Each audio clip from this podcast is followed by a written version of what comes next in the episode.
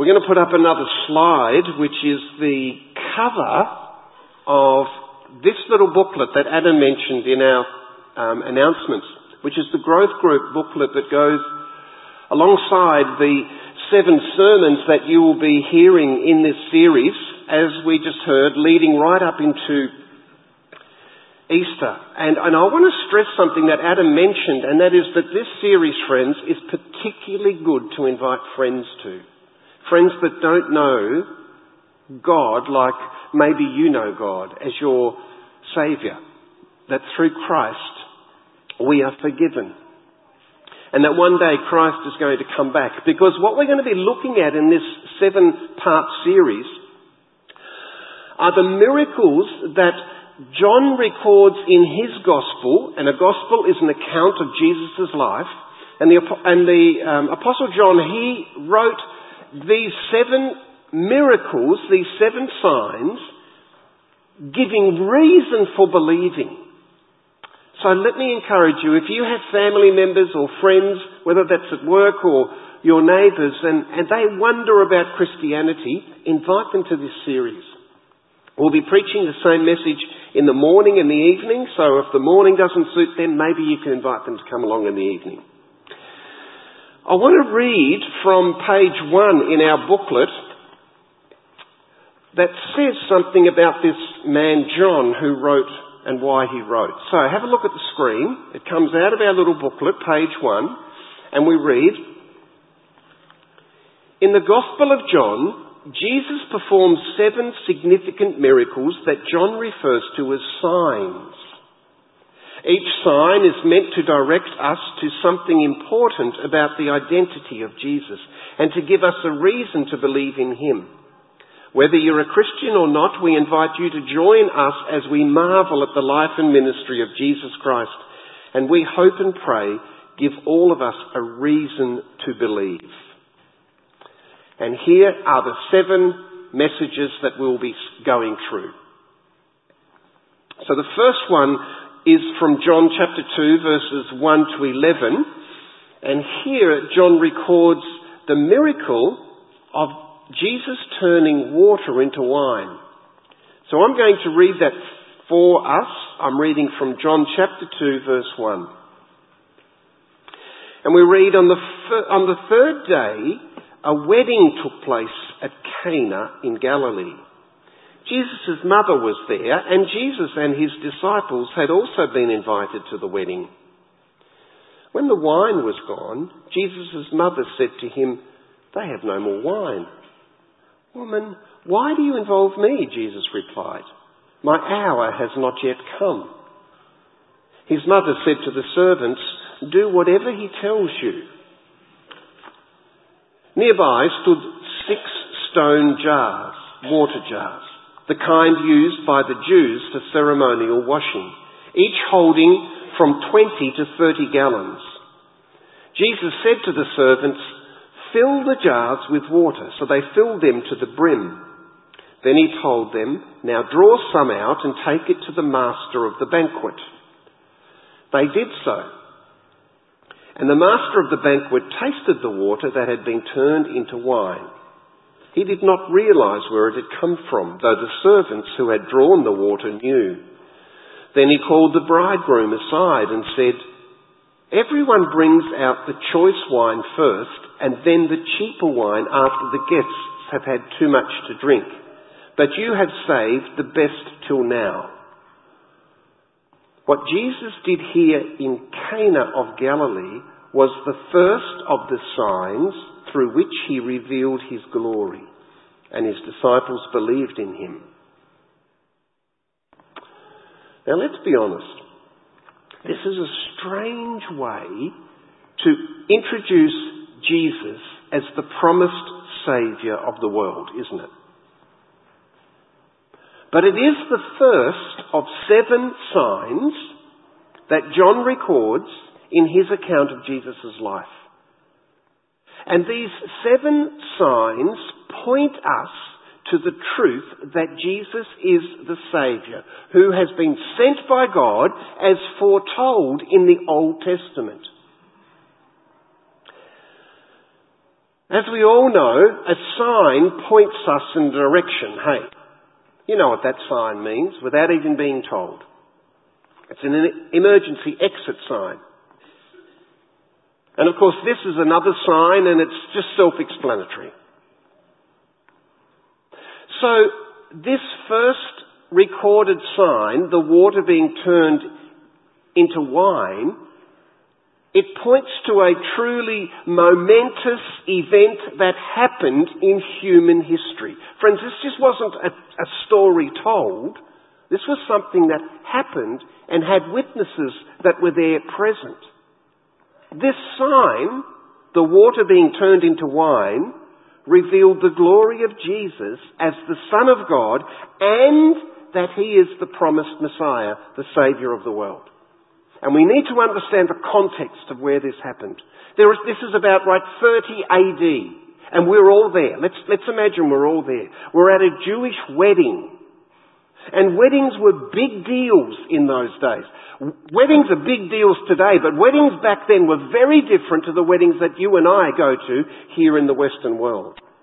Their weddings were major social events. They were elaborate, they were expensive, and very often they would last for up to a week.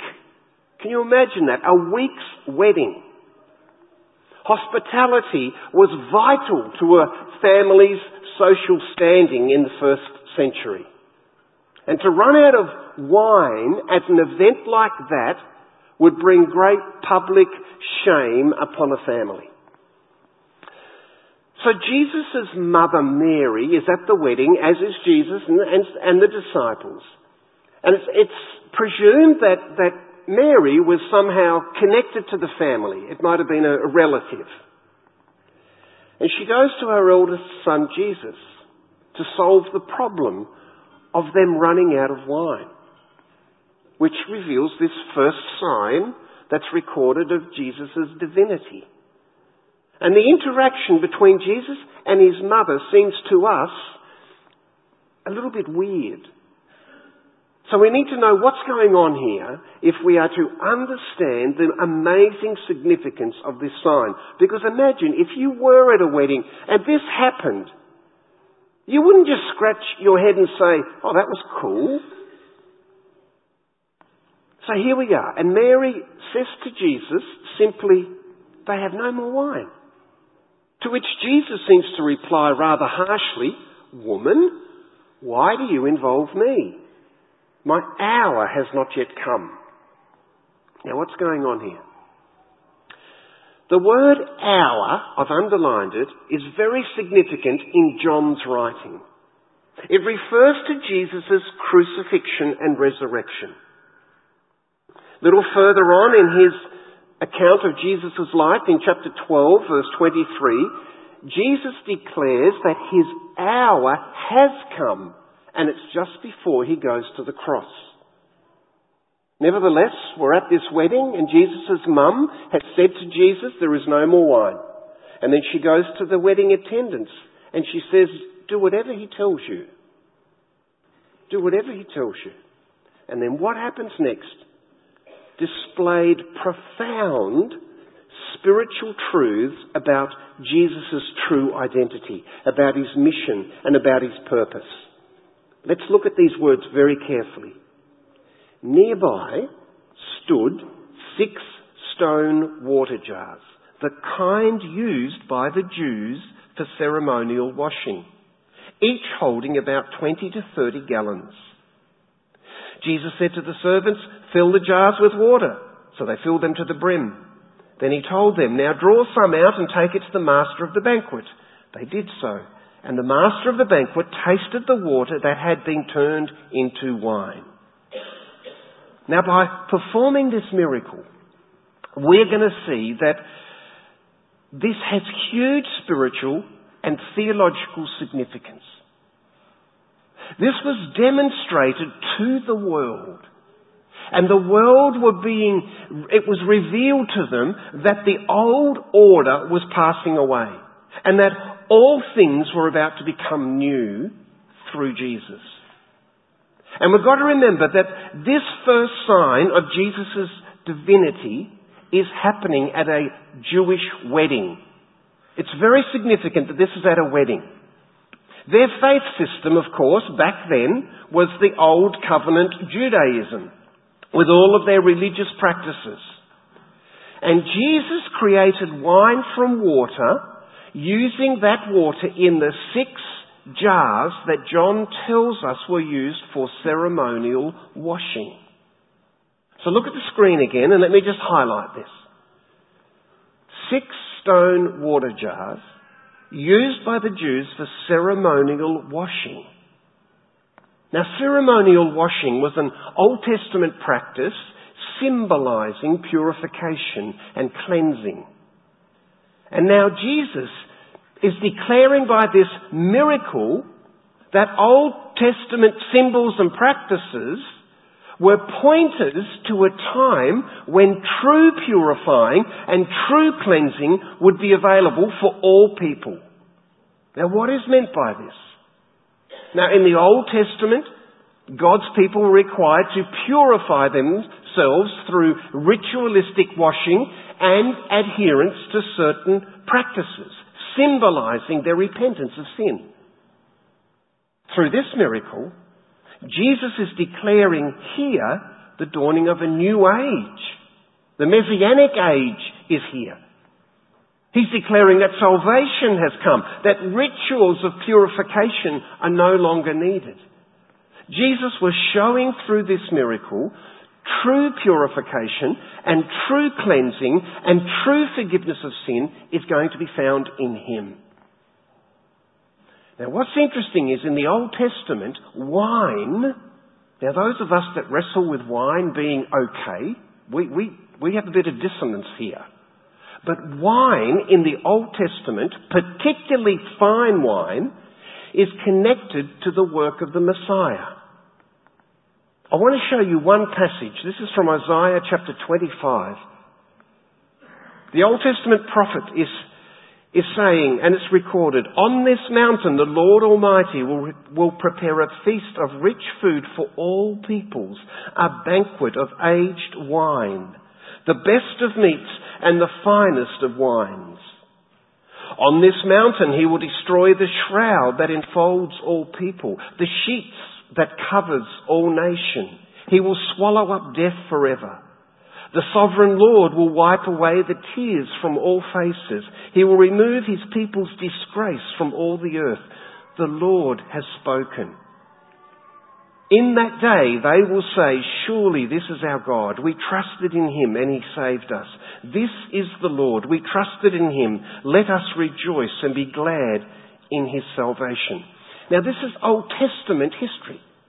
And those of us who understand the New Testament, we're sort of thinking, hey, yeah, we use some of this language in the New Testament. So let's make sure that we see the relationship between the Old Testament reference to wine, which is superb wine and plentiful wine, and John's account of Jesus' first miracle at a wedding feast.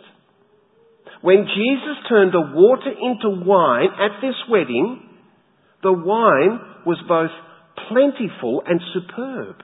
And our text in John 2 makes it clear that both these factors were messianic factors. The wine was abundant.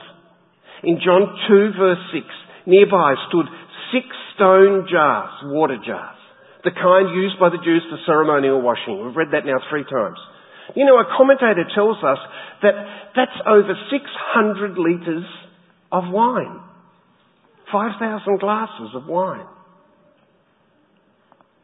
Jesus said to the servants, fill the jars with water. So they filled them to the brim. Then he told them, now draw some of that water and bring it to the master of the banquet. Friends, to understand the amazing significance of this first sign that Jesus is the Saviour of the world, we must see it through the Old Testament promise of a Messiah bringing in the new kingdom, the kingdom of God. Think of the Lord's Prayer that Jesus taught us to pray. Your kingdom come on earth as it is in heaven. So can you begin to see what is being revealed here? Do you see the glory of Jesus that is, that is being exposed? With this sign, Jesus was declaring that He is the Messiah and that He has come to establish a new order. Your kingdom come on earth as it is in heaven. But, what if you don't see what's being revealed here by Jesus? What if you're still skeptical? Just not sure? Well, to that I say, place yourself in this very room where the water that came from those stone jars now tasted like premium Chardonnay. Serious. You were there. Imagine you were there. You can't deny that you are now drinking wine. It's not water. It's wine. And because you're a guest at the wedding, you were known to the host, you're part of the community, you are a Jew, you are familiar with the Old Testament and the prophecies told about the coming Messiah. You would have been familiar with passages like we just read from Isaiah 25, and you would know other passages like in Amos. Now you might be skeptical of all those passages. And maybe like many of the other guests that are at the wedding, you know, you've been waiting and you've been wondering if these promises about a Messiah coming would ever come true. But blow me down. You are now here at the wedding and you see and you taste and you experience Jesus' miracle of turning water into wine. Seriously, would you not have to conclude that there is truth to what you see and taste and hear? Would you not come to the conclusion, like the disciples did, that this first sign through which he revealed his glory led them to believe? This sign, friends, this event that John records of Jesus turning the water into wine is seeped in Old Testament truth. This, this sign calls us to see the glory of our Saviour. This event calls us to response. To merely say, wow, that was cool, is not enough. If this happened and you were there to witnesses, to witness it, if you were there to see it happen and taste, it would change your life forever. No one could refer to Jesus as just another religious teacher, as a rabbi. From that moment on, if you were there and you tasted that wine, you would conclude, like the Apostle Paul did, which resulted in him writing these words in 2 Corinthians 5. In Christ, the new creation has come. The old is gone. The new is here. All this is from God, who reconciled us to himself through Christ. This is why John records this miracle. Anthony Salvaggio, very gifted communicator, he says, and I quote, when Jesus turned water into wine at the wedding at Canaan, he was broadcasting to the watching world that he possessed the power to bring about such radical change. He performed his first sign to demonstrate that the old things were passing away and all things were about to become new in him. Let me give you a personal illustration. I, have been trying so hard to think of something better, but this is true, so here you go. When I was 18, I went through a period of doubt in my life. I, I, I was faithfully going to church and involved in youth ministry, but I went through a period of doubt. And I shared this doubt with one of the ministers in my home state in Tassie. It was, it was Reverend Vanderbom. Some of you remember, you old people that come from Tassie, remember John Vanderbom. And I'll never forget the life-defining discussion that resulted for me. Vanderbom asked me, he says, Do you believe that the Bible is true? And I said, Well, yes, I think so. And then Vanderboom said something like this. He said, Well, then grip it. Believe it wholeheartedly. He said, imagine your life is a boat. You live your life in a boat, floating on the waves of life. And in your boat are all of your values. All those things that you believe. All the things that you consider are important. And as the storms in your life come and go, you will sometimes think that your boat will capsize, that you'll drown.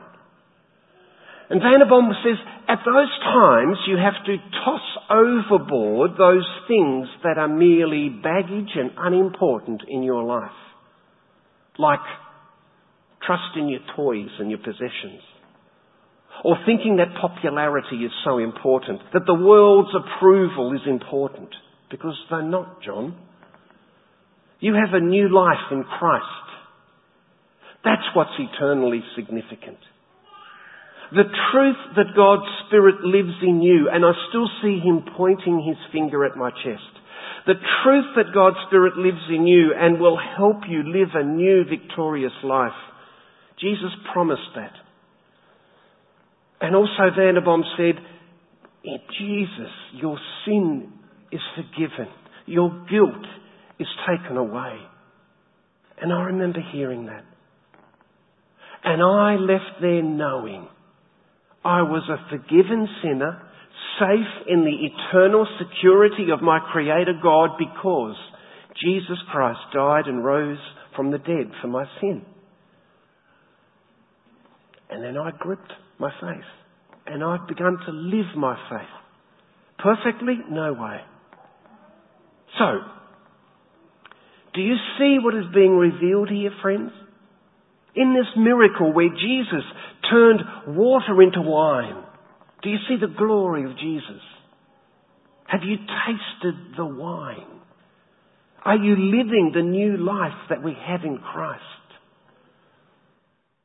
You know, a little earlier on in his account of Jesus' life, John writes this he says, so the Word, and that's another word he uses referring to Jesus, so the Word, capital W there, so the Word became human and made his home among us.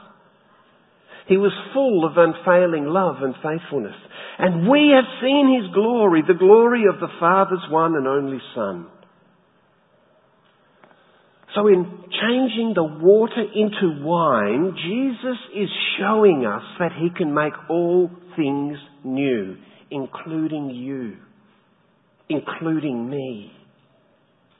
Jesus is offering salvation and forgiveness to all who will believe in Him. And you know what is so cool about that? The guilt that keeps us down is dissolved.